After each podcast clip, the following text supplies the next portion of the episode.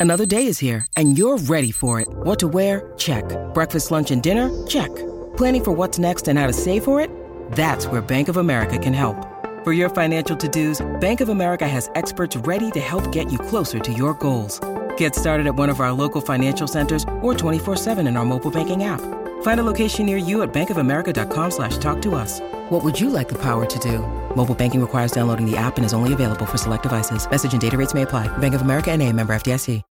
When you need mealtime inspiration, it's worth shopping Kroger, where you'll find over 30,000 mouthwatering choices that excite your inner foodie. And no matter what tasty choice you make, you'll enjoy our everyday low prices, plus extra ways to save, like digital coupons worth over $600 each week. You can also save up to $1 off per gallon at the pump with fuel points. More savings and more inspiring flavors make shopping Kroger worth it every time. Kroger, fresh for everyone. Fuel restrictions apply. Capitalism Better Business for Good Life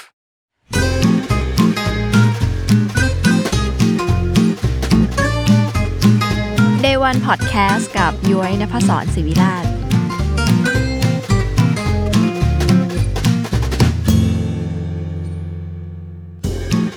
สวัสดีค่ะ กลับมาพบกับ Day One Podcast เพราะ Business ไม่ได้สร้างเสร็จภายในวันเดย์รายการที่หยิบเรื่องต้นทางของคน ของแบรนด์ของธุรกิจมาเล่าให้คุณฟังกับย้อยนภศรศิวิราชบรรณาธิการจาก Capital นะคะ วันนี้ย้อยจะพาทุกคน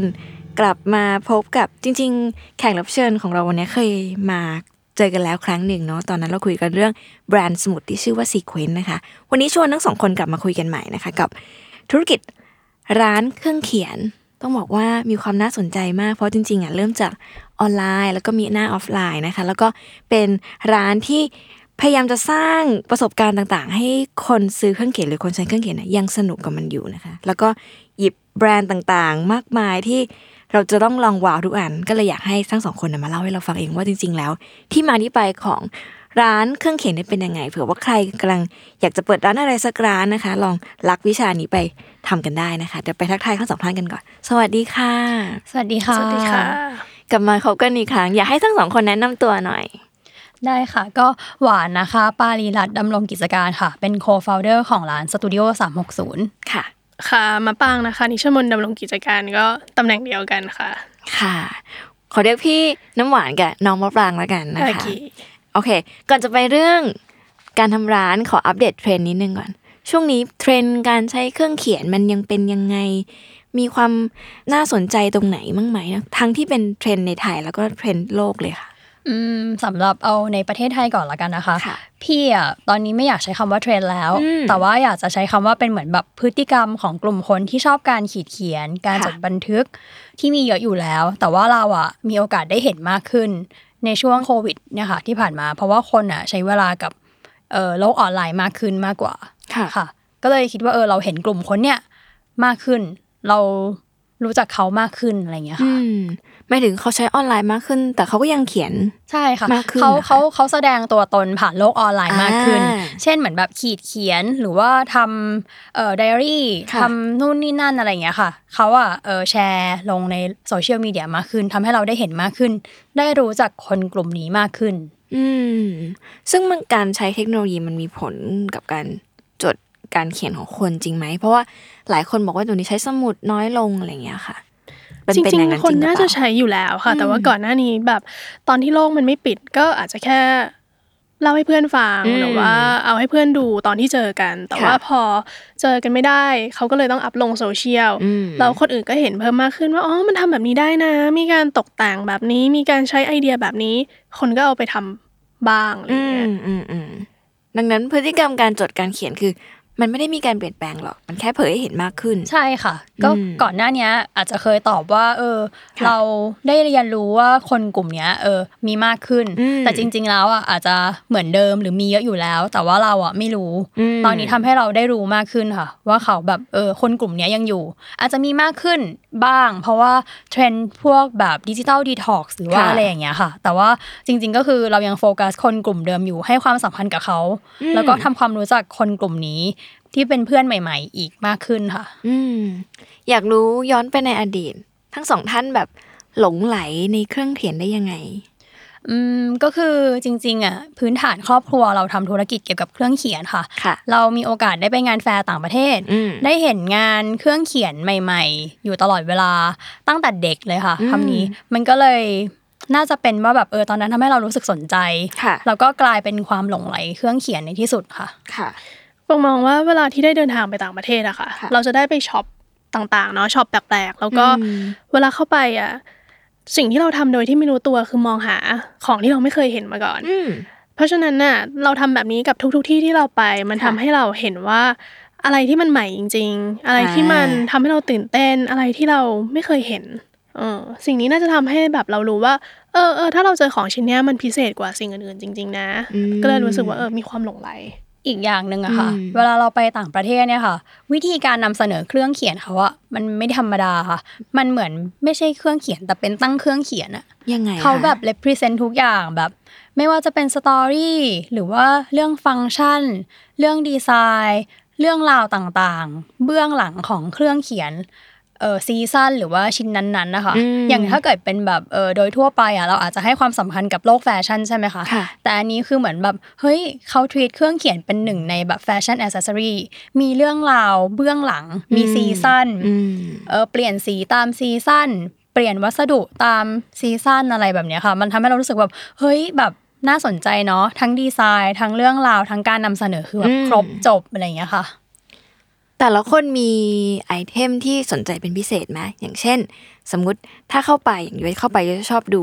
กระดาษอะไรเงี้ยหรือว่าดูยังลบอะไรเงี้ยของพี่น้ำหวานกับน้องมะปางแบบเวลาเข้าไปร้านเรา ไปอยู่ตรงแผนกไหนฟังชอบดินสอกด ดินสอกดทำไมมันพิเศษคือเป็นะไรคนใช้ดินสอกดอะค่ะค่ะบางคนอาจจะถนัดใช้ปากกาบางคนอาจจะใช้ดินสอแต่บางถนัดใช้ดินสอกด เพราะฉะนั้นเนี่ยเวลาบางเห็นว่ามันมีหัวค่ะหลายไซส์เนาะจุดสามจุดเจ็ดจุดเก้าอะไรอย่างเงี้ยก็จะอยากลองแล้วว่า พอมาเขียนแล้วเส้นมันเป็นยังไงอืมแล้วดินสอกดมันมีเทคโนโลยีของค่ะมันว่าแบบอะอย่างล่าสุดมีแบรนด์หนึ่งที่ทำออกมาว่าแบบดินสอกดที่กดไส้แล้วไส้ไม่ไม่หักอืมเขียนได้อะไรแบบเนี้ยหรือว่ามันก็จะมี detail ของดินสอกดแต่ละแบบดินสอกด 2.0 ที่ใช้สเก็ตเวลากดปุ๊บไส้ไหลปลื้ดไม่ได้เหมือนดินสอกด 0.5 ที่แบบค่อยๆไหล แต่เพราะฉะนั้นเวลาเราเจอดินสอกดที่เป็น 2.0 ที่แบบ ค่อยๆไหลเหมือน0.5ก็จะแบบอ๋อมันทำได้ อันนี้มันแบบเป็น detail เล็กๆ ที่ถ้าไม่ได้บอกคนอาจจะไม่ได้สนใจ จริง ๆ มันมีมาตรฐานด้วยนะคะว่าดินสอกดทั่วไปเนี่ย เวลากดหนึ่งทีไส้ต้องออกมากี่มิลอ๋ออืมมันทุกอย่างมันมีดีเทลปังก็จะชอบมากดินสอกดมันดูแบบมีฟังก์ชัน หรือว่าแบบหมุนยางลบออกมาข้างหลังหรือว่าอะไรแบบเนี้ยชอบมหรือน้ำหนักมือใช่ทุกอย่างใช่มันมีใช่ detail อยู่มีหมดีดเทเลย detail ใช่ค่ะ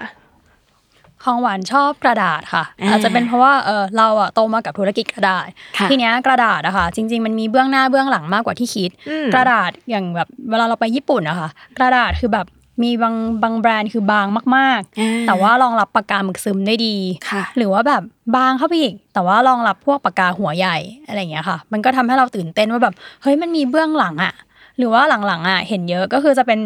เอ่อกระดาษที่แบบกันน้ำค่ะ แบบโดนน้ำเราไม่เป็นอะไรอะไรอย่างเงี้ยค่ะอืมก็แบบเออตื่นเต้น อีกส่วนหนึ่งก็จะชอบพวกของกระจุกกระจิกที่แบบมีฟังก์ชัน เช่นแบบเอ่มรถเข็นที่แบบเออเข็นแล้วเก็บไส้ยางลบ หรือว่าเอ่มอ๋ออะไรรถรถเข็นมาถึงนั้นใช่ใช่เป็มันนจะตัวเป็นเก็บเหมือนไส้แบบยางลบเป็นที่รถมีเล็กล้อๆตัวแบบตัวเก็บเฮ้ยไส้ยางลบน่ารักหรือว่าพวกกบเหลาฟังก์ชันแปลกๆอะไรอย่างเงี้ยค่ะอ่ามัมันรู้สึกตื่นเต้นอืมอืมหรือว่าแม้กระทั่งแบบเออคนญี่ปุ่นเขาจะมีเหมือนแบบขายแบบเออ แว่นขยายเล็ก ๆสำหรับเหมือนเวลาเอออ่านหนังสือตัวเล็กอืมหรือว่าสำหรับทำข้อสอบอืมอะไรอย่างเงี้ยค่ะเหมือนแบบเหมือนจะตื่นเต้นกับพวกสินค้าฟังก์ชันแปลกๆอะไรอย่างเงี้ยค่ะอืมการได้รับได้รู้เรื่องแบรนด์เรื่อง product แปลกๆ จากโอกาสที่เราได้เดินทางต่างประเทศไปทำงานกับคุณพ่อคุณแม่อย่างเงี้ยนะคะตอนนั้นมันมีความคิดไหมว่าเราอยากจะเปิดร้านบ้าง หรือจริงๆเราก็แค่ชอบ แล้วก็เก็บเอามาใช้เก็บในชีวิตประจำวัน มันเคยแอบคิดไหมว่าแบบอยากจะมีณเวลาไหนหรือว่าจริง ๆ ก็ไม่ จริง ๆแล้วไม่ได้คิดว่าวันหนึ่งจะเปิดร้านค่ะเพราะว่าการเปิดร้านเนี่ยตอนเด็กๆมองว่ามันเป็นเรื่องใหญ่มากเลยนะอืมเราจะมีร้านร้านหนึงอยู่ยิ่งอยู่ในห้างนี่คือแบบเฮ้ยร้านอยู่ในห้างเลยเหรออืมแต่พอโตขึ้นเราก็ก็ต้องทำธุรกิจอะค่ะหมายถึงว่าคุณพ่อคุณแม่เขาก็คาดหวังว่าเราจะต้องทำให้ธุรกิจมันเติบโตขึ้นอืมการที่จะเปิดร้านค้าออนไลน์ หรือการที่จะเปิดร้านค้าออฟไลน์ มันก็เป็น ทางเลือกหนึ่งที่เราสามารถทำได้อืมก็พอจะเปิดจริง ๆ ก็ลองไปติดต่อไปดูทำดูว่าเออมันเป็นไปได้ไหมราคาค่ะอย่างนี้ออกแบบแบบนี้มีอืมงบประมาณเท่าไหร่อืมมันก็คือเหมือนเป็นไปตามเส้นทางของมัน ใช่ค่ะค่ะแต่ว่าแล้วก็ของเราอาจจะ เออ ไม่เชิงไม่เชิงกลับด้านเนาะอ่ายุยุคนี้ไม่กลับด้านแหละเพราะว่าเราเริ่มจากออนไลน์ก่อนค่ะแล้วค่อยมาเป็นออฟไลน์อืมสมัยก่อนอาจจะเป็นแบบออฟไลน์ก่อนแล้วมาออนไลน์มอีกอย่างเมื่อประมาณ 5 ปีที่แล้วค่ะ จริงค่ะๆสตูดิโอ360เนี่ยค่ะเราเริ่มจากร้านค้า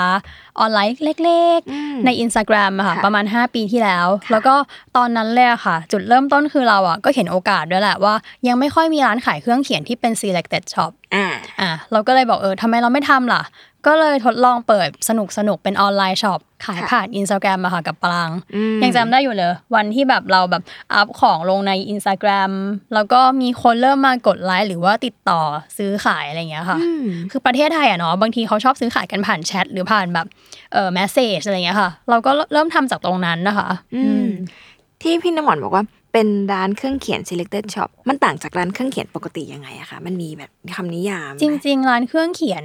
เอ่อทั่วที่ไปเรามีกันมานานแล้วทั่วไปค่ะก็คือดีอยู่แล้วนะคะอ่าแบบเราก็ต้องแบบ เออไปเดินไปอะไรเงี้ยจากร้านพวกนั้นก่อนนะคะค่ะแต่ว่าที่บอกว่าเป็น selected shop อะก็คือเหมือนพวกร้านค้าแฟชั่นอะเนาะอืมมันก็จะมีแบรนด์ที่แบบได้รับคัดเลือกค่ะเออแบรนด์ที่เป็นดีไซน์แปลกค่ะๆน่าสนใจอืมฟังก์ชันเด่นอืมๆเอาเข้ามาขายในร้านค่ะอันนี้ก็เป็นเหมือนกันค่ะ คือเหมือนเราอาจจะฟิลเตอร์ว่าเครื่องเขียนของเราจะต้องเน้นว่าเออดีไซน์ดีค่ะแล้วก็คุณภาพดีอืมมีฟังก์ชันที่น่าสนใจ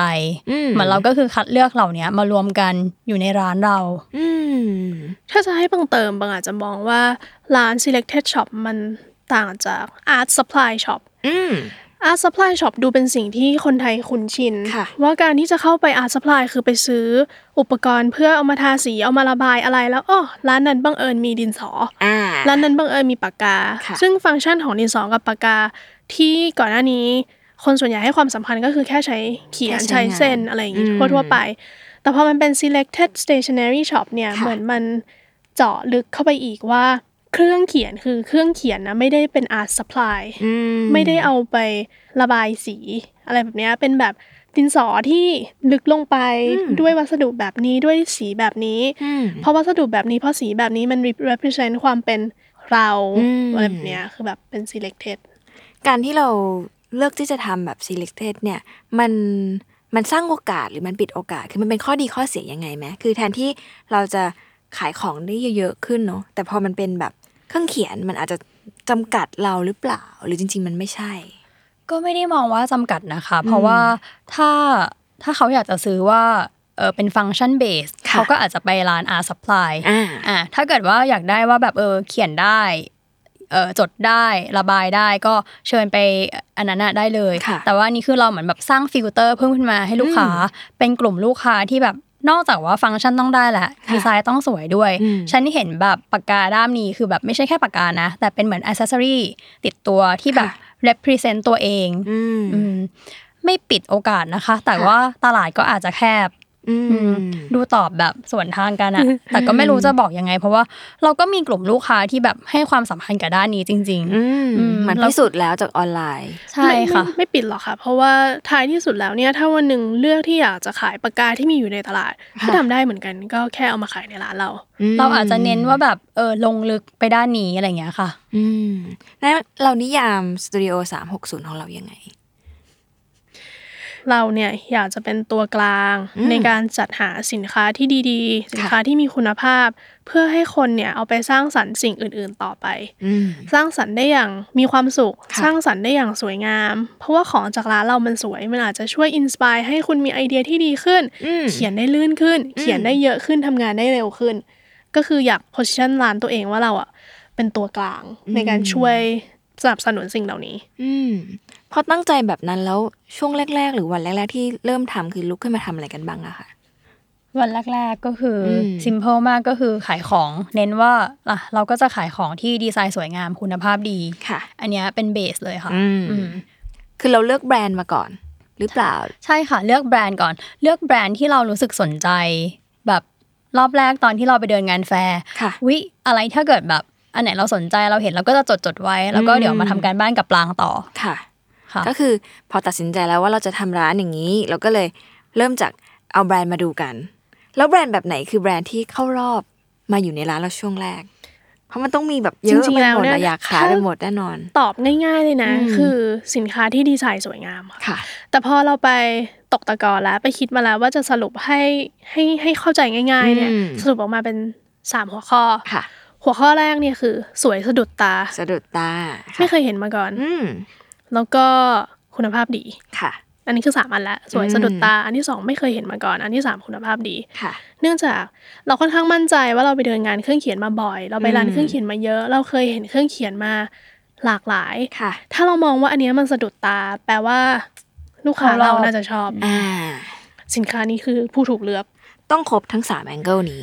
ครบค่ะ ใช่ไหมคือไม่ไม่ไม่ประนีประนอมหรือไม่ต่อบางบางทีอาจจะแบบ ไม่เคยเห็นแต่อาจจะไม่ได้สวยสะดุดตาก็ไม่ใช่ คือเบื้องต้นเนี่ยใช่ใช่อ่าจะพูดอย่างนั้นก็ได้อืมเพราะว่าอืมด้วยความที่เป็น selected stationery shop เนี่ยค่ะเบื้องต้นเรายังไงเราต้องเลือกสิ่งที่มันไม่เคยมีที่ไหนมาก่อนเลยอ่าแต่ว่าแน่นอนว่าพอระยะเวลาผ่านไปเนี่ยของในตลาดมันอาจจะไม่ได้มีให้ตอบโจทย์ 3 หัวข้อขนาดนี้ค่ะสิ่งที่ compromise ได้อาจจะแบบ โอเค สิ่งนี้ตอบโจทย์ร้านค้าเรานะ ดีไซน์สวยคุณภาพดี แต่เออมันอาจจะมีที่ร้านอื่น อืมแต่ว่าก็ไวนอนล่ะ ก็ร้านเราจะได้มีของครบมากขึ้น อืมอะไรแบบเนี้ยค่ะ แต่อืมมันก็จะเป็นเขาเรียกว่าอะไรอะแพลน B ค่ะแพลน A ก็คือ3อันแรกค่ะสามอันแรก ตอนนั้นเราได้แบรนด์อะไรมาในช่วงแรก ๆบ้าง ที่เล่าได้เล่าได้ไหมได้ได้ได้อืมแบรนด์แรกเลยนะที่มาเป็นเหมือนแบบตัวแทนของอ่าสตูดิโอ360แล้วค่ะวันนี้ยังเป็นอยู่นะคะค่ะคือแบรนด์ Kaweco Kaweco จากเยอรมันอ่าใช่ค่ะ เป็นแบรนด์ปากกาดินสอค่ะ ความน่าสนใจหรือ story คือมันเป็นยังไง ตัวแบรนด์เนี้ยเปิดมาเกือบ140ปีแล้วค่ะเป็นแบรนด์เยอรมันค่ะเราจะรู้อยู่แล้วว่าของเยอรมันคือของที่คุณภาพดีเนาะอืมดูแบบมั่นคงอยู่ได้นาน ด้วยความที่มันมีประวัติยาวนานมา140ปีเนี่ยมันก็จะมีดีไซน์ที่เอ่อถูกออกแบบมาตั้งแต่สมัยนั้นค่ะสิ่งที่เกิดขึ้นก็คือเจ้าของแบรนด์เนี่ยเอาดีไซน์ คลาสสิกแบบเดิมอืมแบบนั้นเนี่ยเอามาค่ะพัฒนาปรับให้มันเข้ากับยุคสมัยนี้เพิ่มมากขึ้นอืมรักษาดีไซน์เดิม นั่นคือ signature ของแบรนด์อืม signature คือรูปทรงสปอร์ตค่ะถ้ามีใครไปหาข้อมูลเพิ่มเติมก็จะเข้าใจว่ารูปทรงสปอร์ตคืออะไรอืมเป็นปากกาด้ามสั้นค่ะประมาณ 13 เซนค่ะนะคะ แล้วก็มีแปดเหลี่ยมอืมเขาก็เอาดีไซน์เนี้ยที่มีมาตั้งนานแล้วมาปรับให้มันสมัยใหม่ขึ้นด้วยการเปลี่ยนวัสดุค่ะมีเป็นพลาสติกสีต่างอ่าๆสีพาสเทล มีเป็นทองเหลือง มีเป็นค่ะเหล็ก มีเป็นทองแดง อะไรแบบเนี้ยค่ะอืมก็คือเอาโลกเก่ากับโลกใหม่มาผสมกันให้มันลงตัวเพิ่มมากขึ้น อืมพอเราเจอแบรนด์นี้ละที่ถูกใจแล้วเราก็ได้ของมา แล้วเราขายยังไง เพราะมันก็ไม่ใช่ปากกา คือในตลาดเรามีปากกาแบบด้ามละไม่เท่าไหร่ ขายเต็มไปหมดทำไมคนจะต้องซื้อปากกาด้ามละห้าร้อยถึงไหมเกินเกินห้าร้อยกว่าบาทหกร้อยเกือบพันอะไรอย่างเงี้ยอ่าเออประมาณนั้นประมาณนั้นตอนนั้นแบบ คิดอะไรอยู่ว่าแบบเฮ้ยมันต้องมีคนซื้อปากกาแบบนี้นี่ต้องสนใจสิก็คือหรือเราเจอแบบเพนพอยต์อะไรอย่างอย่างที่บอกไปข้างอืมต้นอะค่ะว่า คนที่เลือกของเราอะค่ะพื้นฐานคือเขาน่าจะ trust ในร้านเราอ่าว่าเราอะเอิ่มมีเทสนะค่ะเราเลือกของที่ดีไซน์สวยงามอืมเอ่อฟังก์ชันแน่น แล้วก็มีคุณภาพอืมมาให้เขาแล้วค่ะอืมแล้วก็ในเมื่อเขาเลือกที่จะมาร้านเราอะเขาก็รู้อยู่แล้วแหละว่าสินค้าร้านเราอะ ค่อนข้างมีราคาอืมอืมแต่ตอนนั้นเราขายออนไลน์ไงเอิ่แบบมทำไมเราเขาจะต้องคคนจะยอมจ่ายเงินห้าร้อยกว่าบาทหกร้อยเพื่อจะซื้อปากกาหนักจากร้านอะไรที่ไม่รู้ว่าแบบ เออมันเราก็เกิดอะไรทำคอนเทนต์แน่นนะเออยังไงเรายังไงทำเราอะไรทำเราทำคอนเทนต์แล้วเราก็นำเสนอพวกอืมแบรนด์สตอรี่ค่อนข้างแน่นนะคะค่ะลงในพวกโซเชียลมีเดียของเรา ไม่ได้ให้เขาดูแค่สินค้าอ่าแต่ว่าบอกเล่าเรื่องราว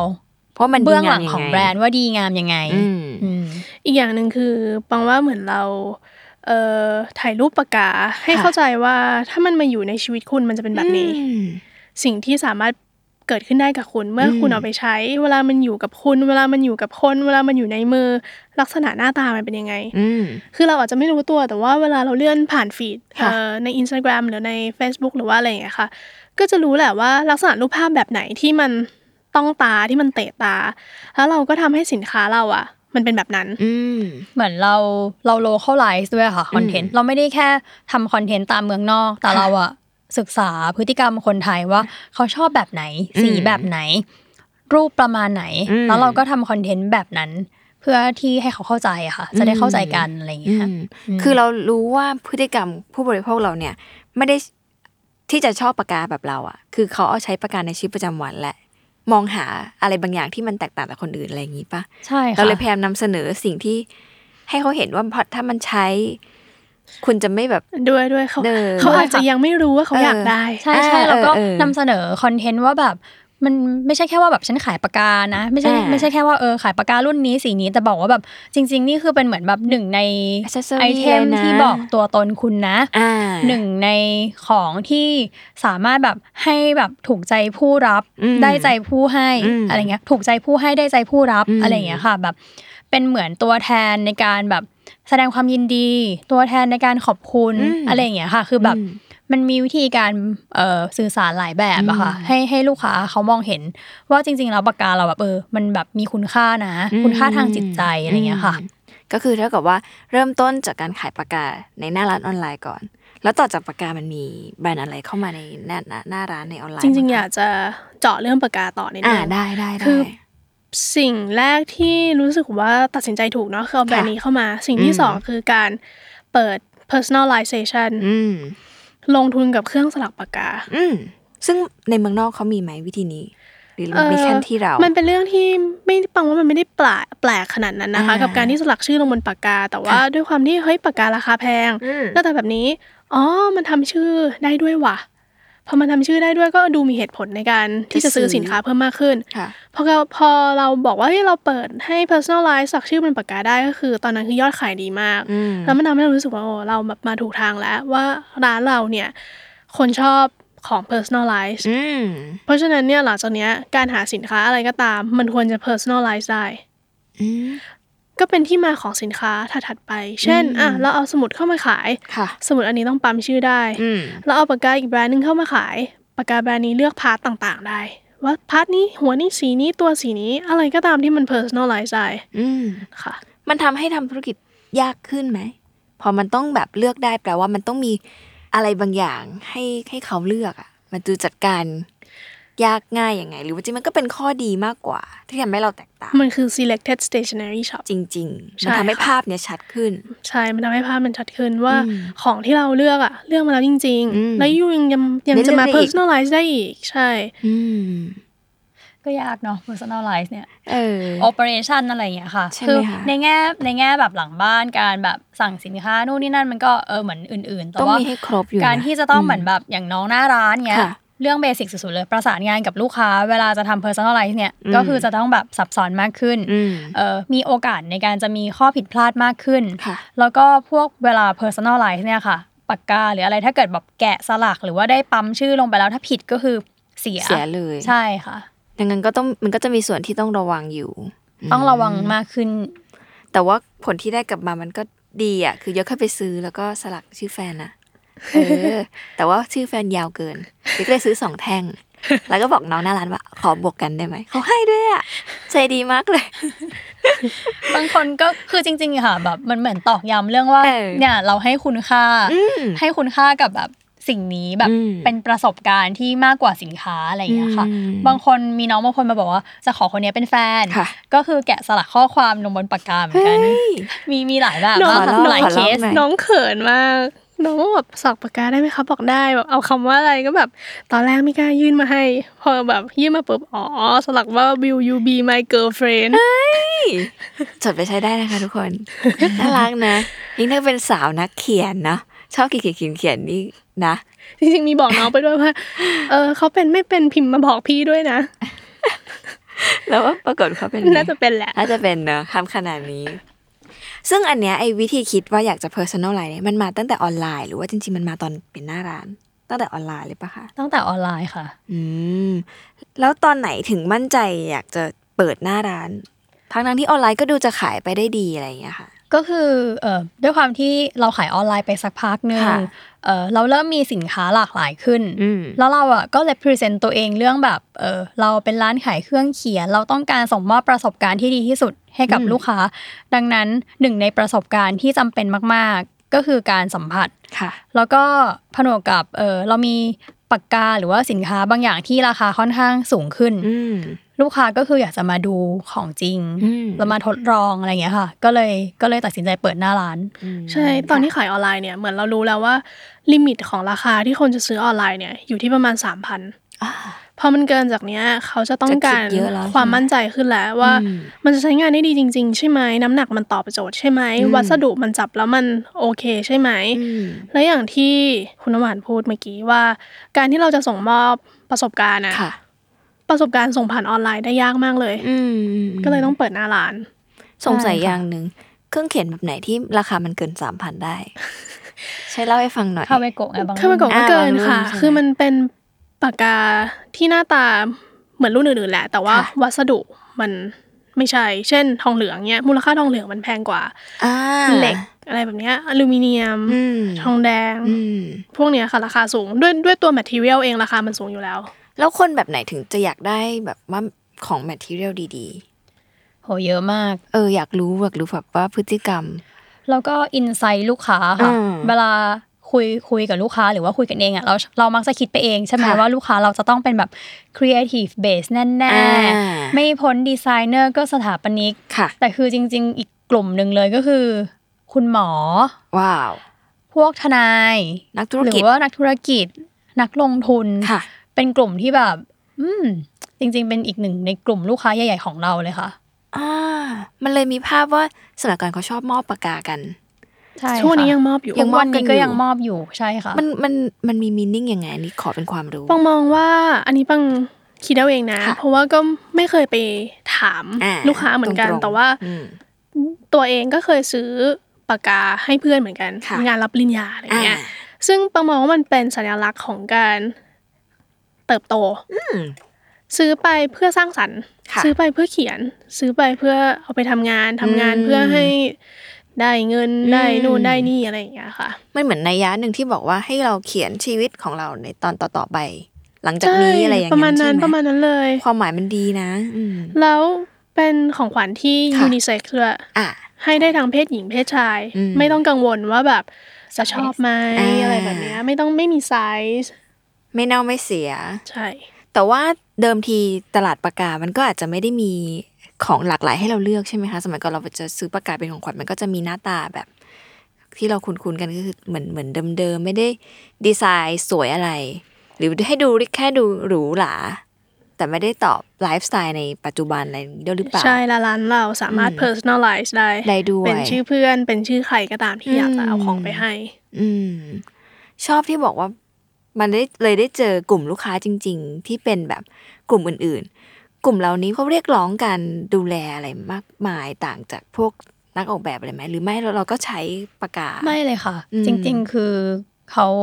เขาก็คือแบบเหมือนเหมือนทุกกลุ่มเลยค่ะอ่าแต่ว่าเราแค่ได้เรียนรู้ได้รู้จักเขามากขึ้นว่าอืมอุ้ยจริง ๆ แบบคุณลูกค้าก็คือชอบปากกาเราเหมือนกันเนาะมหรือแบบเออพี่ๆค่ะเพื่อนๆที่แบบเป็นคุณหมออย่างเงี้ย แบบ เออเราก็รู้ว่าเฮ้ยเขาก็ชอบซื้อสมุดเนาะอืมสำแต่สังเกตว่าถ้าเกิดพวกคุณหมอเนี่ยจะซื้อสมุดแบบนี้นะ แบบเป็นเปิดด้านบนค่ะเอ่ออาชีพนี้ชอบประมาณนี้อะไรอย่างเงี้ยค่ะค่ะ ค่อยก็มีเริ่มเรียนรู้จากแบบอินไซต์ลูกค้าไปอะค่ะอืมเท่ากับว่าตอนนั้นคือเราเริ่มจากปากกา แล้วมันแตกยอดมาเป็นสินค้าอื่น ๆ แบรนด์อื่น ๆ ได้ยังไง แทนที่เราจะบอกว่าเป็นเราเป็นร้านปากกาเฉพาะทาง ซึ่งอาจจะดูแบบนิชเก๋อะไรเงี้ยค่ะ แต่แบบเราอยากจะให้มันแบบครอบคลุมมากขึ้นด้วยเหตุผลอะไร ก็เหมือนตอนนี้เราแบบอ่าเปิดเผยตัวตนแล้วค่ะว่าเรามีร้านนะอืมของที่เราเลือกสรรเข้ามาเป็นประมาณนี้นะค่ะเพราะฉะนั้นจะขายแค่ปากกาอย่างเดียวมันก็ไม่ได้ค่ะ ก็ต้องอืมขายของที่ใช้คู่กับปากกาค่ะ ง่ายๆเลยก็คือเอาสมุดมาขายอืมอย่างที่บอกว่าที่บ้านมีแบรนด์อยู่แล้ว ก็ค่ะง่ายมากเอาเข้ามาก็ขายคู่กัน แล้วหลังจากนั้นเหมือนเราก็ มีความน่าเชื่อถือในโลกเครื่องเขียนประมาณนึง ก็จะมีแบรนด์อื่นๆ ติดต่อมาว่า อยากเอามาขายไหมหรือว่าเวลาเราเดินทางไปต่างประเทศเนี่ยค่ะเราไปเห็นแล้วก็เออนี่ซื้อไม่กี่ชิ้นหิ้วเข้ามาขายอืมหรือว่าอาติดต่อแบรนด์นี้ไปอะไรแบบเนี้ยค่ะ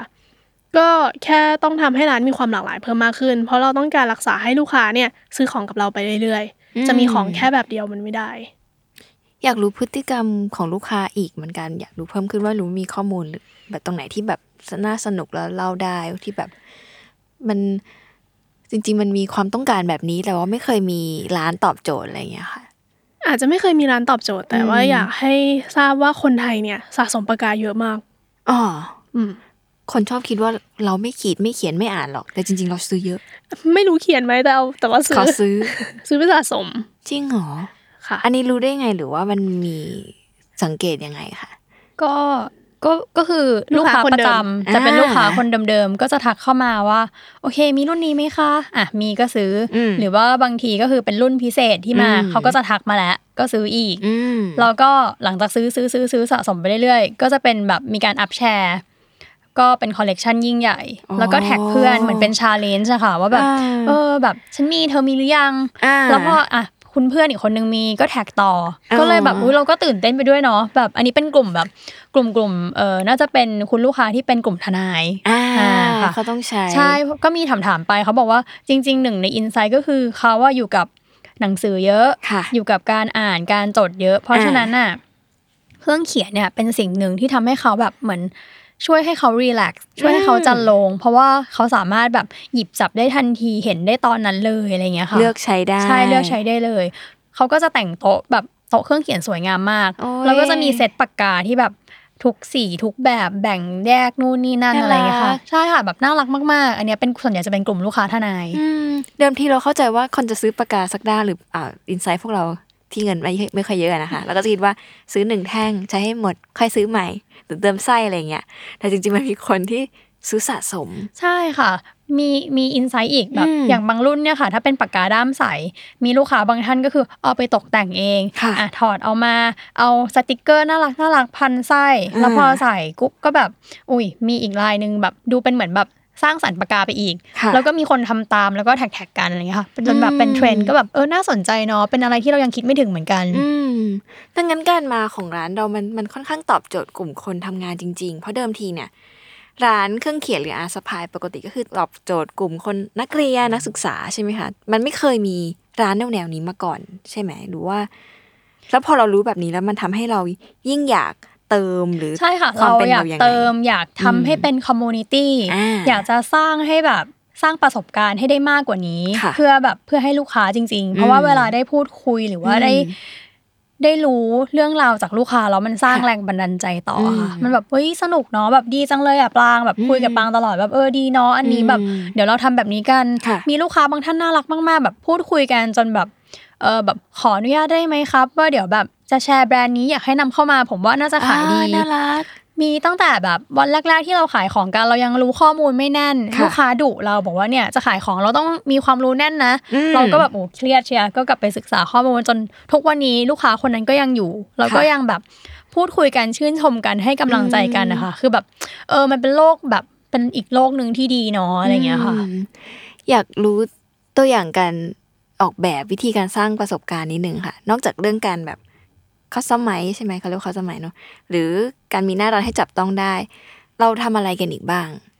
จริงๆแล้วว่าทุกอย่างที่ดีลกับลูกค้าคือค่ะ experience หมดเลยอ่าทั้งในโลกออนไลน์และโลกออฟไลน์เนาะค่ะในโลกออนไลน์ถ้าลูกค้าทักเข้ามาซื้อของเนี่ยอ่า experience คือการตอบแชทละค่ะตอบอย่างรวดเร็ว ตอบอืมอย่างถูกต้องค่ะให้ข้อมูลอย่างถูกต้องอืม experience ที่สองคือการส่งอย่างรวดเร็วอืมสั่งมาปุ๊บบอกเลยน้องเนี่ย แพ็คภายในวันเดียวค่ะ ส่งลูกค้าต้องได้ของอย่างรวดเร็วค่ะ ประมาณนี้เนาะในส่วนของออนไลน์ใช่คืออืมจริง ๆ ออนไลน์ ลูกค้าออนไลน์อะค่ะค่อนข้างน่ารักค่ะถ้าแล้วก็เราเขาแค่อยากจะ make sure ว่าแบบร้านเราเนี่ยจะแบบส่งไวส่งจริงแน่นอนอืมยิ่งพอมีหน้าร้านรู้สึกว่าเชื่อใจค่ะถ้าสินค้ามีปัญหาก็จะมาหาเราที่หน้าร้านได้อืมอะไรเงี้ยค่ะอืมอืมในส่วนของออฟไลน์เนี่ยตอนที่เปิดร้านแรก ๆ เนี่ยเราจะมี part ที่เรียกว่า ink bar อ่าคือเป็น part ที่ให้ลูกค้าเนี่ยผสมสีค่ะหมึกซึมสีปากกาหมึกซึมเป็นของสีตัวที่ลูกค้าเองต้องการได้อืมเราก็จะมีแม่สีมาให้ แล้วก็ค่ะให้ลูกค้าลองผสมดูอืมแล้วก็เอ้อชอบไหมถ้าผสมเล็กๆแล้วอยากได้สีนี้ เราก็จะเอาไปแปลงเป็นขวดใหญ่ อ่า ให้ขึ้นก็ทำอิงบาร์มาเรื่อยๆค่ะ แต่พอหลังๆ แล้วเนี่ย มันก็จะค่อนข้างเบาบางลง เพราะว่าคนไม่ได้เอ่อมาหน้าร้าน ใช่เนอะในคนมาหน้าช่วงร้านไม่ได้อืมใช่ค่ะ แล้วเราทำยังไงมีวิธีการ ยังไงให้ยัง เราก็ไปโฟกัสออนไลน์อืมคือตอนนี้มันเป็นเหมือนโลกสองโลกที่ไม่ต้องดูแลไม่สามารถไปด้วยกันแบ่งได้ค่ะอืมต้องต้องควบคู่กันไปค่ะเพราะว่าเอ่อการมีหน้าร้านคือมันทำให้เราเห็นเลยค่ะ ช่วงโควิดที่ผ่านมาคือทำให้เราได้เรียนรู้อะไรเยอะมากว่าค่ะเราต้องแบบไม่สามารถ rely on อะไรอย่างใดอย่างหนึ่งได้อืมเราต้องทำควบคู่กันไป เพราะว่าเช่นแบบช่วงโควิด ถ้าเราไม่มีร้านออนไลน์ เราคงแย่มากอืมส่วนเอ่อพอห้างเริ่มเปิดอะไรเงี้ยค่ะ ก็กลับมาดูแลออนไลน์ต่ออะไรเงี้ยค่ะ เหมือนแบบมันมันแยกกันไม่ได้อะค่ะ อืมอืมอยากรู้เรื่องราว story ของแบรนด์อื่น ๆ ด้วยอะค่ะ นอกจากปากกา มันมีแบรนด์ไหนที่มุแบบ Leuchtturm ไหมเออ ที่สนุกแล้วก็แบบเฮ้ยถ้าถ้าคนได้รู้เรื่องราวของแบรนด์เหล่านี้แล้วน่าจะประทับใจและอยากใช้ แบรนด์ลอยทุ่มตัวลอยชุ่มก็ได้ค่ะอืมเป็นยังไงคะเป็นแบรนด์สมุดอีกแบรนด์หนึ่งจากประเทศเยอรมันอืมคือเขาก็จะมีความเชื่อว่า everything is in the details ค่ะ คือสมุดเล่มหนึ่งเนี่ย หน้าตาข้างนอกดูปกติ แต่จริง ๆ แล้วข้างในนี่มันพิเศษมากยังไงคะๆเช่นอ่าเขาก็จะบอกแล้วกระดาษเนี่ยเป็นกระดาษ 80 กรัมที่ไม่หนา แต่ว่าเขียนหมึกซึมไม่ซึมค่ะเอาตาม้าเขียนคือไม่ทะลุอืมกระดาษทุกแผ่นเนี่ยจะมีหน้าบอกค่ะว่าตอนนี้เขียนถึงหน้าไหนแล้ว ข้างหน้าก็จะมีสารบัญ อย่างเช่นเราสามารถมาเขียนได้โอเค เราจดเรื่องนี้นะ ในหน้าไว้ที่หน้านี้แปดถึงหน้าเก้าว้าวอีกเรื่องหนึ่งในหน้า 11ถึง17 อะไรแบบเนี้ยค่ะ แล้วก็เอ่อสมุดทุกเล่มเนี่ยจะมีบุ๊กมาร์กค่ะหรือว่าที่ขั้นหนังสือเนี่ยเป็นเส้นเนี่ยสองเส้นค่ะเพราะเขาบอกว่าเรื่องสำคัญไม่ได้มีแค่เรื่องเดียว ว้าว เหมือนแบบสมมติว่าเราอ่านหนังสือใช่ไหมมันมีที่ขั้นหนังสืออืมแต่อันนี้เหมือนแบบขั้นได้สองอันค่ะ แล้วก็แปดหน้าสุดท้ายเนี่ยของสมุดเนี่ยเป็นแบบฉีกได้อืมเพราะว่าบางทีเวลาเราไปประชุม หรือเราอยากจะจดอะไรให้เพื่อนเนี่ย เราอาจจะไม่รู้ตัวแล้วแบบมาฉีดสมุดไป ซึ่งอืม บางทีมันทำให้การเข้าเล่มของสมุดนั้นมันอ่อนแอลง เพราะเราไปฉีดบางส่วนของสมุด เขาก็เลยทำเป็นเหมือนกระดาษที่มันปรุมาแล้วค่ะว่าโอเค พร้อมฉีก ถ้าเลย you จะต้องฉีกนะ you มาฉีก part นี้อ๋อจะไม่มีปัญหาอะไร แล้วทีนี้แล้วมันก็มีสีเยอะมาก แล้วก็ด้านหลังสมุด Lodge มีมีแบบ20กว่าสี ด้านหลังสมุดของ Leuchtturm อะค่ะมีแบบค่ะ pocket ด้วยค่ะเป็น pocket เล็ก ๆ เอาไว้ใส่เหมือนแบบจดโน้ตจดอะไรได้อ่าแล้วก็จะมีสติกเกอร์อืมเป็นเหมือนใช่สติกเกอร์ขนาดเล็กเอาไว้เหมือนแบบ สมมติว่าสมุดเล่มนี้อายุใช้เสร็จแล้วเนาะอ่าก็เอาสติกเกอร์เนี้ยแปะด้านหน้า เขียนว่าโอเค เป็นเกี่ยวกับเรื่องแบบเอ่อ day one podcast ค่ะอีกเล่มหนึงก็อาจจะมีสติกเกอร์แปะบอกว่าเอออันนี้เป็นของอีกหัวข้อหนึ่งอะไรเงี้ยค่ะอืมคือ เต็มไปด้วยรายละเอียด มีแปะด้านข้างอืมด้านหน้าถ้าด้านข้างคือเวลาแบบเอาไปใส่อยู่ใน shelf แล้วก็จะเห็นอืมด้านข้างอ๋อเขาคิดมาเหมือนคิดมาเพื่อคนจดงานจริงใช่คิดมาเพื่อการใช้งานจริง ๆ มัน มันมีที่มาหรือเบื้องหลังของวิธีคิดอย่างนี้ไหมแทนที่เขาจะทำสมุดแบบทั่วไปทำไมเขาถึงต้องเนื้อหรือลง detail กับสมุดกับการทำสมุดขนาดนี้ๆต้องมองว่านั่นเป็นจุดขายของเขาค่ะอืมถ้าสมมติทำสมุดแบบอื่นๆมาที่ค่ะไม่ได้มี detail เหล่านี้ก็อาจจะสู้แบรนด์อื่นๆไม่ได้อ่าก็เป็นเป็นเป็นจุดขายของแบรนด์ละค่ะ เป็นซึ่ง option ให้คนเลือกซื้อว่าถ้า you ให้ความสำคัญกับสิ่งเหล่านี้เหมือนกันอ่าสมุดเล่มนี้ก็ตอบโจทย์อืมของคุณนะ ดังนั้นเขามีสินค้ารุ่นอื่น ที่เป็นแบรนด์เขาแต่ว่าแบบไม่ได้มีเลขหน้าอะไรแบบนี้ด้วยไหมไม่หรือมีว่าค่ะเขาทำแบบนี้ทุกใช่อันใช่ค่ะ เป็นจุดขายจุดแข็งเขาเลย ใช่ค่ะ ว้าวแล้วเราก็จะมีสมุดอะแบรนด์ซีเควนซ์อย่างที่อ่ารู้จักกัน อันนี้ค่ะก็จะเป็นเหมือนแบบเราเน้นว่าเออเราไม่อยากสร้างกรอบอะไรให้กับผู้เขียนค่ะอันนี้ก็จะคือจะเป็นแบบเน้นว่าเออเป็นมีแค่ไส้กระดาษให้ลูกค้าเลือกค่ะแล้วก็เรื่องการเข้าเล่มอะไรอย่างเงี้ยค่ะอืมคือก็จะมีออปชันหลาย ๆ option ให้ลูกค้าในร้านเลือกอืม จริง ๆ ก็มีอีกแบรนด์เนาะมี Y Studio ด้วยอืม Y อันนี้ Studio เป็นแบรนด์จากไต้หวันค่ะ เจ้าของเนี่ยเป็นดีไซเนอร์ เพราะฉะนั้นเนี่ยเขาจะให้ความสำคัญใน detail เล็กๆ น้อยๆ มาก เช่น อย่างเช่นปากกาเนี่ย เวลาจะเปลี่ยนไส้อืม ต้องเอาเหรียญมาหมุนสกรูออกค่ะ ข้างหลังตรงก้นอ่าอ่าเพราะว่าแบบเวลามันล็อกไว้มันก็จะเขาเรียกว่าอะไรอะมั่นคงไม่หลุดอืมง่าย ค่ะ แต่ว่าเวลาจะออกมาก็มีกิมมิค อืม หรือว่า แค่กล่องที่ใส่ปากกาเนี่ยก็สามารถถอดน็อตออกมาได้ แล้วก็แบบพับกระดาษแล้วก็เก็บไว้ว้าวอะไรแบบเนี้ยหรือว่าปากกาบางรุ่นที่เป็นทองเหลืองค่ะเคลือบสีดำมา ในกล่องเนี่ยจะมีกระดาษทรายมาให้ค่ะให้ขัดว้าวเป็นแบบที่ตัวเองชอบ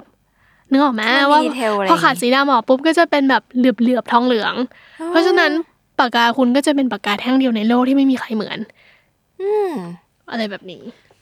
แล้วก็จะมียี่ห้อบาโลกราฟจากค่ะสวีเดนมันคืออันนี้ก็อะไรคือคะจะเน้นเป็นปากกาเหมือนกันค่ะค่ะ เน้นว่าแบบลากเส้นได้ยาว 8,000 เมตร คือลูกค้าบางท่านก็จะบอกว่าก็คือจริงๆ อาจจะทำหายก่อนอะไรอย่างเงี้ยค่ะ ก็คือแบบโอ้โหลากเส้นได้ยาวจริงๆ แล้วก็ไส้เขียนลื่นมากลากเส้นได้ยาวหมายถึงว่าหัวมันจะไม่เสีย หัวไม่หรือค่อว่ายหมึกคือมันจะไม่หัวหมดไม่เสียง่าย แล้วก็หมึกไม่หมดเร็ว ด้วยการออกแบบที่ดีทำให้ตรงหัวบอลเพนเนี่ย มันช่วยกระจายน้ำหมึกได้อย่างประหยัดทำให้เขียนได้นาน โหมันมีดีเทลอย่างนั้นอยู่ อะไรประมาณนี้ใช่ พอเป็นคนขายเองเราเราเคยแบบอยากเป็นคนทำมันบ้างไหมคะนอกจากสมุดที่เราทำอยู่จริงๆแล้วถามดีนะเนี่ยอ่าเพราะจริง ๆ เป็นหนึ่งในแพลนในอนาคตค่ะอืมเพราะว่าเราก็คุยกันว่าเราอะไม่ได้อยากจะเป็นแค่ร้านขายเครื่องเขียนแล้วค่ะ เราอยากจะเป็นแบรนด์ค่ะสตูดิโอสามหกศูนย์อืมเพื่อที่จะได้สร้างสรรค์เครื่องเขียนหรือว่าสินค้าที่แบบตอบโจทย์ ลูกค้าได้ค่ะอืมในแบบดีไซน์ต้องดีอ่าคุณภาพต้องใช่ค่ะแล้วก็ราคาที่จับต้องได้อืมแต่ว่าเป็นแพลนนะคะ ยังไม่ได้เริ่มทำแต่ว่าก็มีคุยกับปลางเริ่มวางแผนเริ่มอะไรกันแล้วค่ะอืมซึ่งหลังจากที่ได้ลองขายสินค้าอื่นๆมา มันทำให้เรารู้สึกว่าการจะไปสู่จุดนั้นได้ มันต้องมีปัจจัยอะไรบ้าง เคยคิดไหมคะว่าแบบการจะเป็นเอ่อแบรนด์เครื่องเขียนที่แบบ product ดีอย่างที่เราชื่นชอบอย่างที่เมื่อกี้เล่ากันมาเนี่ย มันต้องมีอะไรอะ หรือแบบไปเรามา crack อะไรกันว่าแบบโอ้โหเยอะมากเขามีเลยนะอะไรบางอย่างอันนี้เป็นคำถามลึกซึ้งมากอ๋อไม่ได้คิดมาก่อนด้วยนะก่อนหน้านี้อืมคือบางมองว่าต้องมีดีไซน์ที่ดีมากค่ะๆอย่างที่บอกว่า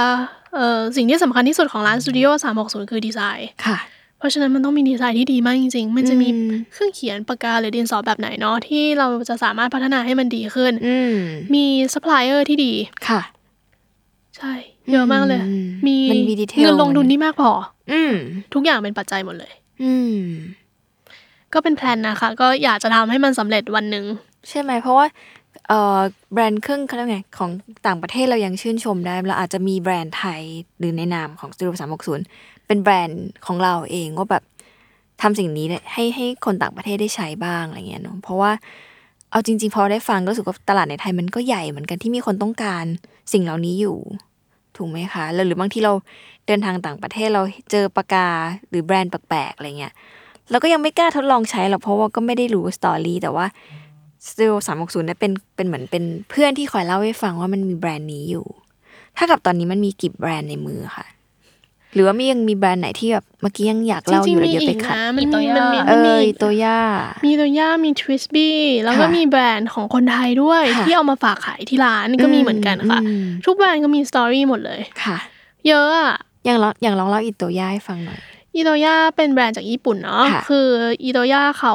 ถ้าเคยไปญี่ปุ่นจะรู้ว่ามีร้านเครื่องเขียนที่ใหญ่มากอืมๆชื่อร้านอีโตย่าอยู่ที่กินซ่าค่ะเก้าชั้นอืมแล้วก็มีสาขาย่อยๆ อีกเป็นร้อยสาขาทั่วประเทศญี่ปุ่น ค่ะ คือ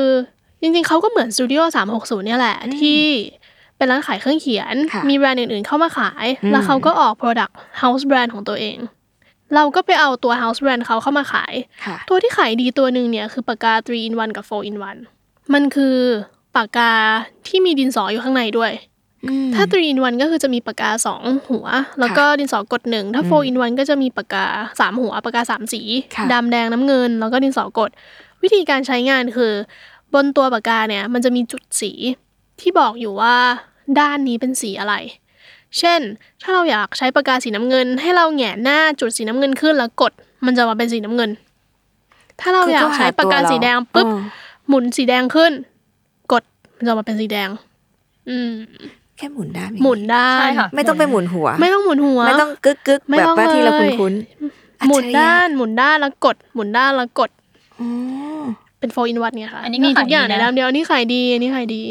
หายที่หายสีสีหัวเลย ถ้าหายหายหมดเลยเหมือนเหมือนหายสีแดง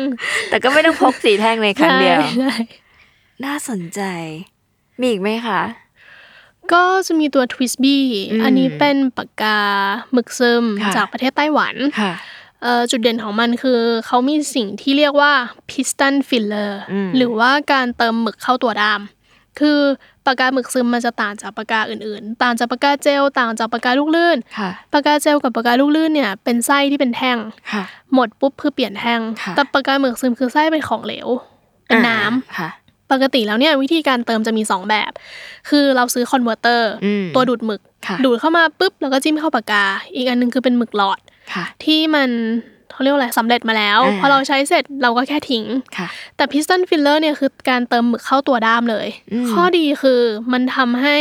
จุหมึกได้เยอะค่ะมากๆมากกว่าเดิมประมาณ3-4เท่าอืมวิธีการใช้งานคือเหมือน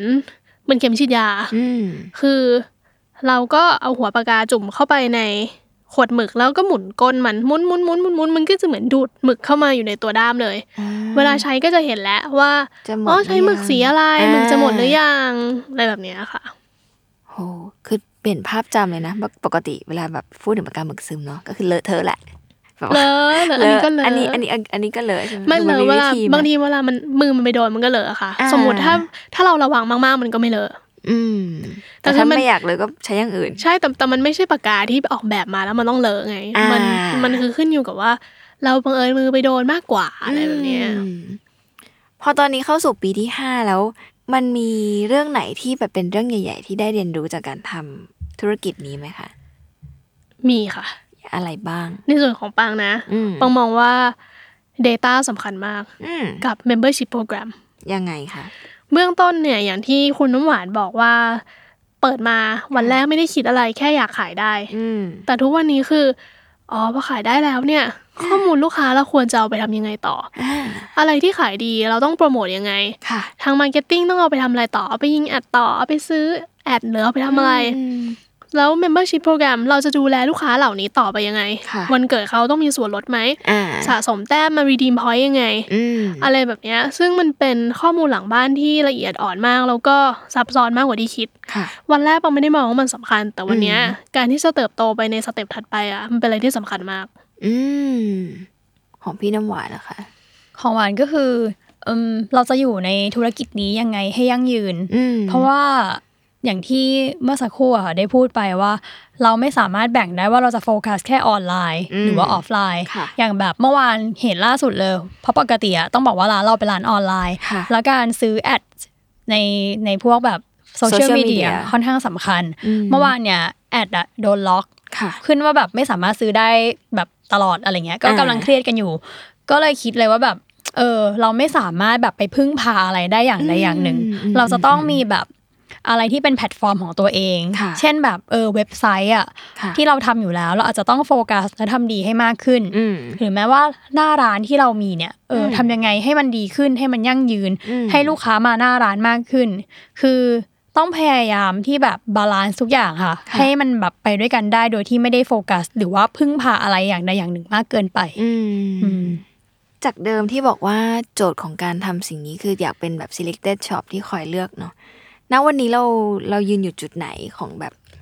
เหมือน position ตลาดเป็นยังไง แล้วก็เราอยากสร้างภาพจำให้ให้ลูกค้ากับคู่ค้าแบบไหนเอ่อ position ตลาด เอาจริงอืมๆก็คือเอ่อถ้าตอบแบบ simple มากๆเลยก็คือ อยากให้เชื่อในตัวเราอ่าอ่าว่าแบบถ้ามาร้านเราเนี่ยค่ะมาสตูดิโอ360เนี่ยแบบคุณได้ของดีกลับไปแน่นอนอืมแบบเชื่อเทสฉันสิ ว่าแบบอืมชนะคัดสรรมาให้คุณแล้วค่ะ ค่ะ หรือไม่ก็มีของที่คุณอยากแบบได้แน่นอนคุณเข้ามาจะมีมของที่คุณอยากได้แน่นอนอืมเหมือนแบบเราอะเป็นร้านขายเครื่องเขียนค่ะที่วันเนี้ยกำลังจะแบบ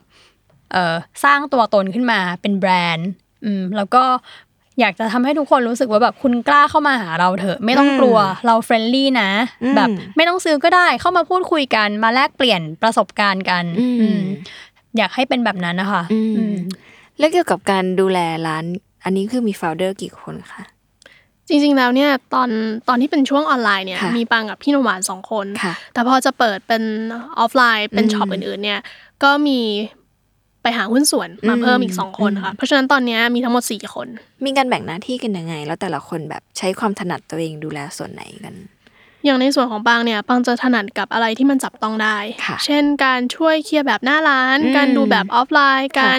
หาสินค้า sourcing สินค้าใหม่ ๆ เข้ามาอืมอะไรแบบเนี้ยอะไรที่จับต้องได้เนี่ยปังจะถนัดในส่วนของพี่น้ำหวานจะเป็นเรื่อง marketing เนาะใช่หลักๆก็คือเรื่องการสื่อสารค่ะอืมเหมือนแบบอะหลังบ้านแน่นแล้วอืมหน้าบ้านก็ต้องแน่นด้วยอืมเราจะสื่อสารกับลูกค้ายังไงอืมเออนำเสนอสินค้ายังไงอืที่มไม่ใช่แค่ว่าขายของนะ ดูแลลูกค้ายังไง พูดคุยยังไงให้เขาแบบมา engage กับเราอืมอะไรอย่างเงี้ยค่ะอืมส่วน founder อีกสองท่านก็คือก็ช่วย support ในเรื่องอื่นๆค่ะค่ะ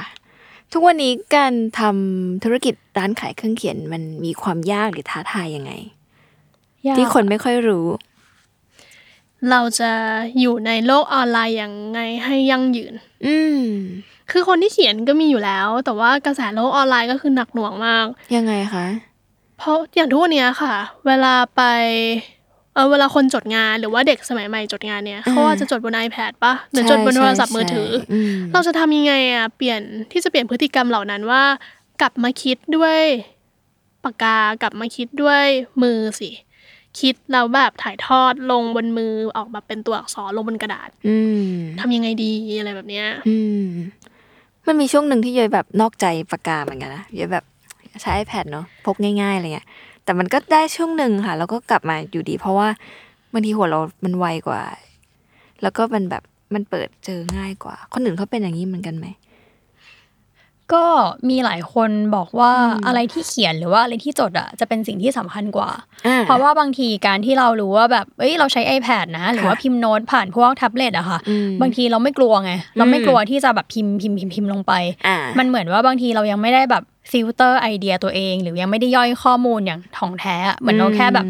พิมพ์พิมพ์พิมพ์พิมพ์พิมพ์ลงไปเหมือนพูดอะไรอย่างเงี้ยค่ะค่ะอันนั้นจะเป็น feeling ของการใช้งานอืมดังนั้นก็คือคนที่เลือกที่จะจดและเขียนอะคือเขาเหมือนพยายามจะย่อยข้อมูลเหล่านั้นก่อนแบบ ผ่านกระบวนการทุกอย่างมาสู่ปลายนิ้วมือ แล้วก็จดลงบนสมุดอะไรอย่างเงี้ยค่ะเหมือนย่อยข้อมูลมาแล้วมากกว่าค่ะ แล้วมันจำได้มากกว่าด้วยนะ มากกว่าที่พิมพ์ลงไป ใช่ แล้วมันก็มีรูปแบบการจดงานตั้งหลายแบบค่ะอีกแบบหนึ่งคือ bullet journal อ่าอันนี้จะทำได้ก็ต่อเมื่อเขียนเท่านั้นทำในโลกออนไลน์ไม่ไม่ค่อยได้เนาะก็มีหลังๆ มีคนพัฒนาเป็นแอปพลิเคชันมีทำเหมือนกัน แต่ว่ายังไงก็ตามอะค่ะแบบดั้งเดิมอะจะเป็นเทคนิคการจดบันทึกลงบนสมุด อืมแล้วเหมือนเทรนด์ช่วงนี้ก็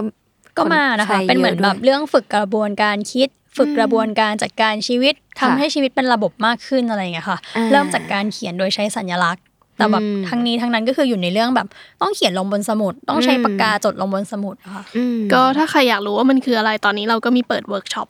ดีเลยไปดีเวิร์กช็อปเลยได้มาเวิร์กช็อปได้ค่ะ เพราะว่าต่อให้มีหนังสืออ่านบางทีก็ไม่ get ใช่ไปไปเรียนสักแป๊บหนึ่งดีกว่าเนาะสามเป็นชั่วโมง workshop สามค่ะชั่วโมงก็จะได้เอาสิ่งนี้ไปใช้ใช่ได้ตลอดจริง ๆ เลยอะไรเงี้ยแล้วก็ช่วงนี้อาจจะเป็นเทรนด์ที่ว่า คนอาจจะอยาก social detox ด้วยมั้ง อยากจะเขาเรียกว่าไงการเขียนมันก็เป็นการบำบัดอย่างหนึ่งอะแต่ว่ามันตั้งสเตตัสมันก็สนุกสนุกๆเนาะแต่มันก็แบบมันมันก็ส่วนตัวอะไรเงี้ยเขียนมันก็ช่วยช่วยให้เรากลับมาเป็นตัวเองได้มากขึ้น หรือเปล่า ก็เป็นไปได้นะคะ ที่คนอยากจะ social detox หรือว่าอืม online detox อืมเพราะว่าในช่วงโควิดที่ผ่านมา ทุกอย่างอยู่แต่ในโลกออนไลน์ทั้งนั้นเลยใช่พอตอนนี้ทุกอย่างเริ่มเปิดขึ้นก็จะเห็นว่าคนเริ่มออกมาเจอกันมากขึ้น มาทานอืมข้าวกันมากขึ้นอืมก็ให้ความสำคัญกับโลกออนไลน์น้อยลง จริง ในหลาย ๆ ทางเลยเนาะดังนั้นแบบ ก็มันก็ไม่ได้น่าห่วงถูกไหมคะว่าเขาจะจดน้อยจดมากไม่มันก็ยังมีมันก็ยังอยู่ในชีวิต ใช่ค่ะเพียงแค่ว่าสิ่งที่ท้าทายคือ แล้วคนเจนใหม่ ๆ ที่เขาอาจจะไม่ได้จดมาตั้งแต่ ไม่ได้ใช้การจดมาโดยตลอด เราเราจะทำยังไงให้เขา กลับมา ใช่ค่ะ นี่เป็นโจทย์ที่อืมสำคัญ อืมแล้วเราต้องทำมันให้ได้ เคยคุยกับเพื่อนเพื่อนๆวงการเดียวกันในต่างประเทศไหมคะว่าหรือว่าไปเห็นว่าเขาทำยังไงกันบ้าง ร้านอื่น ร้านอื่นๆ ในในโลกในความเป็นเออเครื่องเขียนแล้วเนี่ย สุดท้ายแล้วการที่ร้านเราจะเป็นร้านที่ดีก็คือมีสินค้าทุกอย่างที่คนต้องการๆอืมปังว่าหนีไม่พ้นการซอร์ซิ่งหาของเพื่อมาตอบโจทย์กลุ่มลูกค้าค่ะต้องมีสิ่งที่เป็นทั้ง product hero ของร้านอืมสิ่งที่ขายดีกับสิ่งที่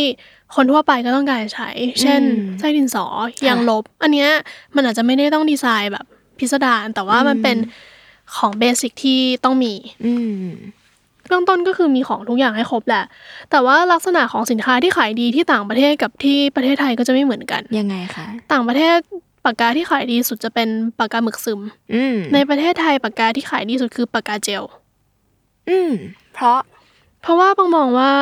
เอ่อการเขียน cursive อะค่ะ ที่เมืองนอกอะมันเป็นหนึ่งในวิชาที่ต้องเรียนอืมแล้วมันการมันคืออะไรคะการเขียนกระสิบเหมือนเขียนแบบ เขียนแบบเชื่อมเชื่อมๆกันนะภาษาอ่าอังกฤษอะที่มันอ่าปุ๊บที่มันปุ๊บปุ๊บปุ๊บปุ๊บใช่ใช่อืมแบบนั้นนะคะซึ่งมันไม่ได้เป็นวิชาสำคัญในประเทศไทยค่ะเอ่อการที่เขียน cursive เวลาใช้หมึกซึมมันก็จะต่อเนื่องอืมเพราะว่าไม่มีอะไรมาขัด เส้นไม่ขาดค่ะอะไรแบบนี้อืมแล้วการใช้ปากกาหมึกซึมก็เป็นหนึ่งในบทเรียนให้ค่ะเด็กนักเรียนเนี่ย ฝึกดูแลของอืม เพราะว่าปากกาหมึกซึมมันเป็นปากกาที่ต้องดูแลค่ะ มันไม่เหมือนปากกาลูกลื่นที่เขียนก็ก็วางทิ้งไว้ปากกาอ่าหมึกซึมถ้าไม่ได้เขียนนานๆเนี่ยหมึกก็แห้งค่ะ เพราะฉะนั้นต้องมีการล้างหัวตลอดเวลาอืมหมึกหมดก็ต้องเติมต้องคอยอืมสังเกต มันคือการฝึกให้คนคนหนึงดูแลสิ่งของให้เป็นอืมในขณะเดียวกันที่ประเทศไทยเนี่ยลักษณะตัวอักษรมันก็ไม่เหมือนกันค่ะเราอาจจะไม่ได้ต้องเขียนติดติดติดติดๆๆๆกันอืมตัวอักษรภาษาไทยมัน ย่อยมันแยกเป็นตัวตัวตัวไปอืมปากกาลูกลื่นหรือปากกาเจลก็อาจจะตอบโจทย์มากกตัวว่าอักษรภาษาไทยมากกว่า ใช่ค่ะ ชอบพอเมื่อกี้ฟังว่ามันมีเหมือนเหมือนคล้ายๆเหมือนพิธีกรรมการเขียนเนอะมันก็คล้ายๆ เราชงชาดิฟกาแฟก็ไม่ต่างกัน ใช่ไหมคะอยู่แค่ว่าแบบไลฟ์สไตล์มันจะประมาณไหน จริงๆปากกาหมึกซึมมันมี detail อีกเนาะพอเราใช้ไปนานๆเนี่ยค่ะเราอาจจะอยากเปลี่ยนวัสดุของหัวปากกาหมึกซึมอ่าปัจจุบันอาจจะเป็นแค่แบบสแตนเลสวันหนึ่งอาจจะอยากเปลี่ยนเป็นทองอืมเขียนแล้วแบบ flexible ขึ้นเพราะทองมันมีความอ่อนนุ่มเนาะว้าวอะไรแบบเนี้ยก็เปลี่ยนแค่หัวก็ได้ เปลี่ยนแค่ nib ก็ได้ บางทีแบบโอ้ย nib ใหญ่ไปอยากเปลี่ยนเป็นไซส์เล็ก มันก็มีอีกอืมที่เป็นไซส์เล็ก อยากจะเปลี่ยนตัวฟีดเดอร์ อยากจะเปลี่ยนลักษณะของหมึก หมึกมีกากเพชรหมึกที่มีความเป็นของเหลวสูง หมึกที่เป็นของเหลวต่ำหมึกที่เป็นหมึกล่องหนก็มีโหพอฟังอย่างนี้แล้วถ้าเข้าวงการนี้นี่ก็ก็ก็ก็เจ็บตัวเหมันกันเข้าเราออกยากออกยาก แต่นึกภาพว่ามันคือการบำบัดประเภทหนึ่งอ่าใช่ใช่นึกภาพว่าเรามีหมึกเยอะมากๆค่ะ วันหนึ่งเรามานั่งอะค่อยๆล้างปากกาอ่าค่อยๆลองสีหมึก อันนี้อืมค่อยอืมๆลองเปลี่ยนหัวมัน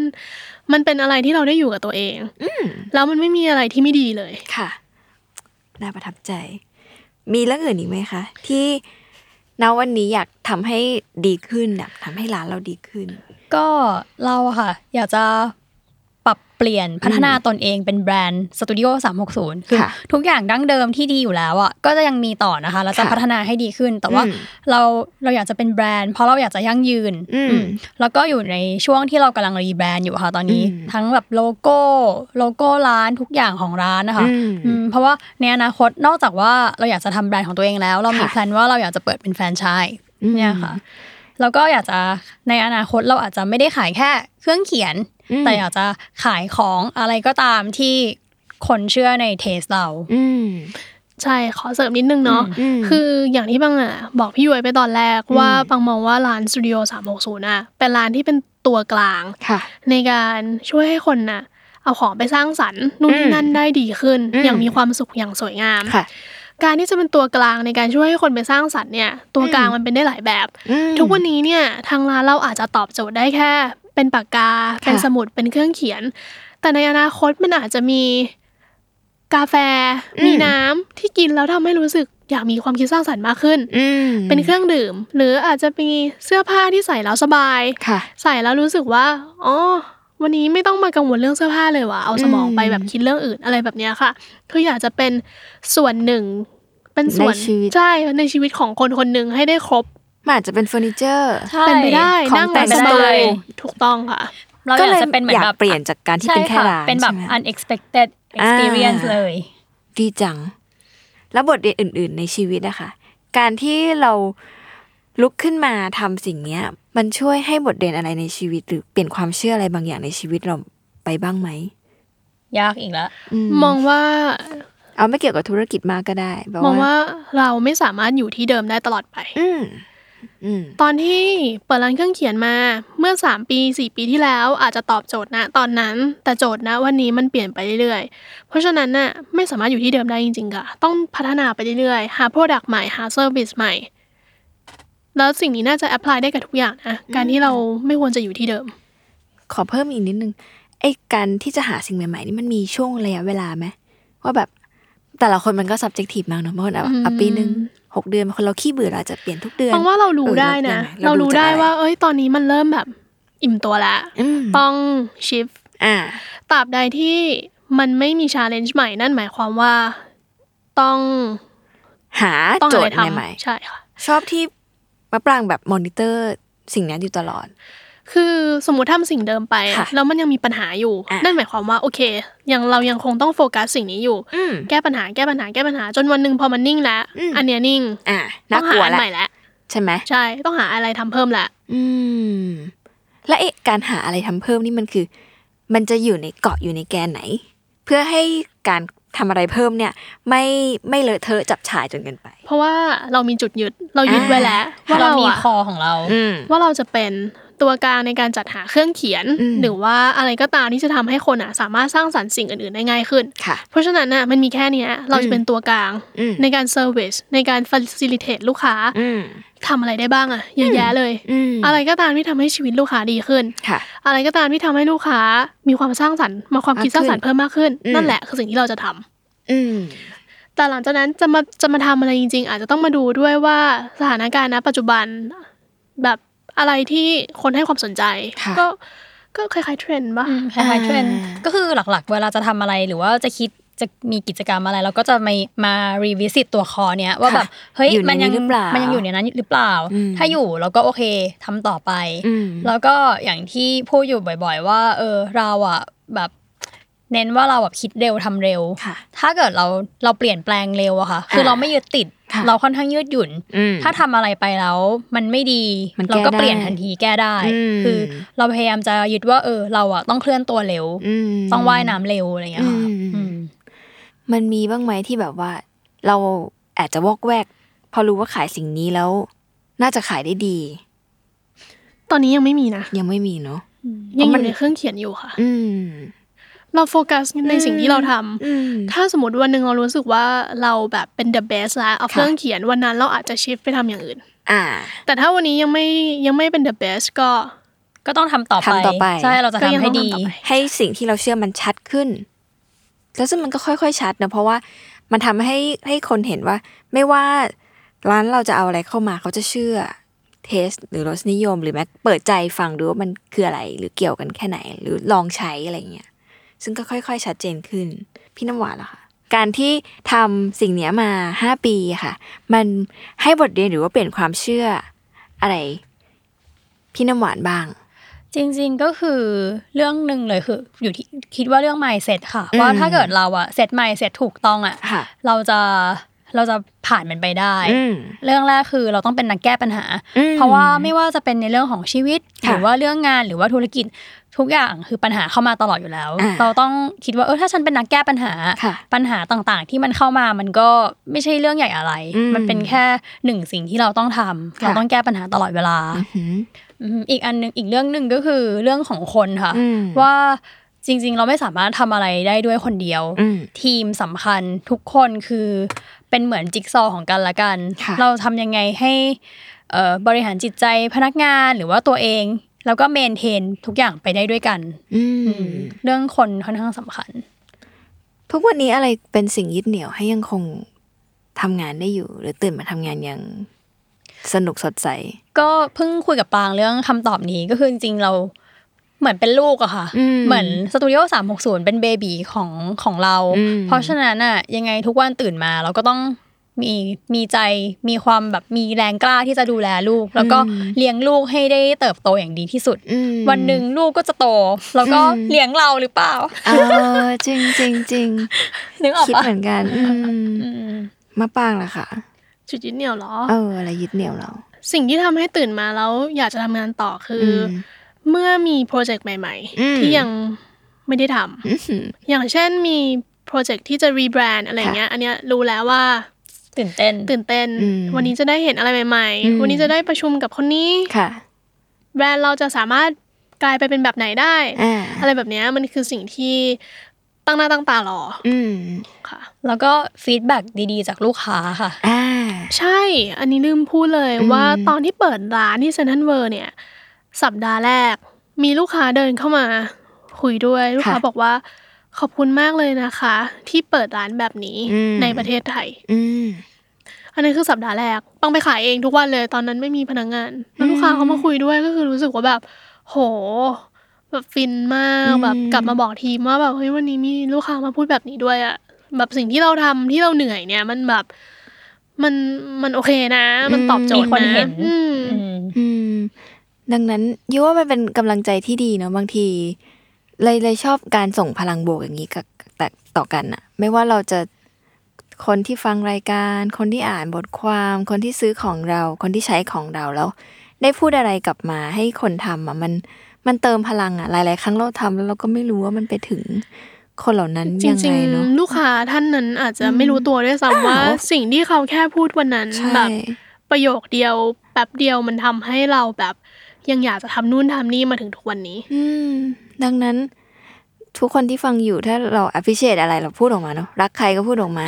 ใช่ค่ะ ชอบอะไรก็พูดออกมาต้องแบบมั express ออกมาใช่ใช่คำเล็ก ๆ มันอาจจะส่งผล เช่น ถ้าชอบรายการก็แชร์หน่อย หรือว่า feedback เดี๋ยวไม่มีใครดู feedback อะไรแบบอยากให้เราพัฒนาปรับปรุงอ่าอะไรก็ก็คือบอกบกัอกนได้บอกกันหรืออย่างแบบ ไม่รู้อันเนี้ยล่าสุดใช่ไหมค่ะมีลูกค้า feedback มาว่าอยากได้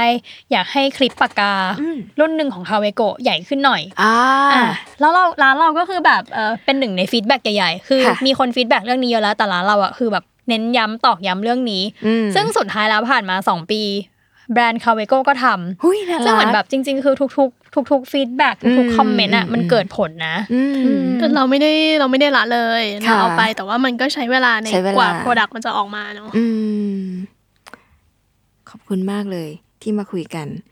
และนี่ก็คือ Day One ของ Studio 360 นะคะ ร้านเครื่องเขียนที่ใช้ใจคัดสรรสิ่งของ แล้วก็ให้ความสำคัญกับการสร้างประสบการณ์นะคะ ตั้งแต่วันแรกเลยที่ ทำสิ่งนี้ขึ้นมาแม้ว่าจะเริ่มจากออนไลน์นะคะ แล้วก็เติบโตมาเป็นร้านออฟไลน์ แล้วก็พยายามสรรหา แล้วก็ไม่หยุดอยู่กับที่แน่นอน เพราะว่าต้องรอติดตามในอนาคต เขาจะมีการต่อยอดไปเป็นอะไร ซึ่งแน่นอนว่าเซอร์ไพรส์แล้วก็อย่างที่บอกคือวงการนี้มันไม่ได้เล็กๆนะคะ ไม่ใช่เราแค่ร้านขายสมุดปากกานะ แต่ว่ามันมีจักรวาลของสิ่งนี้อยู่มากมายเต็มไปหมด พอได้ฟังจากเรื่องราวจากทั้งสองคนก็รู้สึกว่าเฮ้ยมันมีคน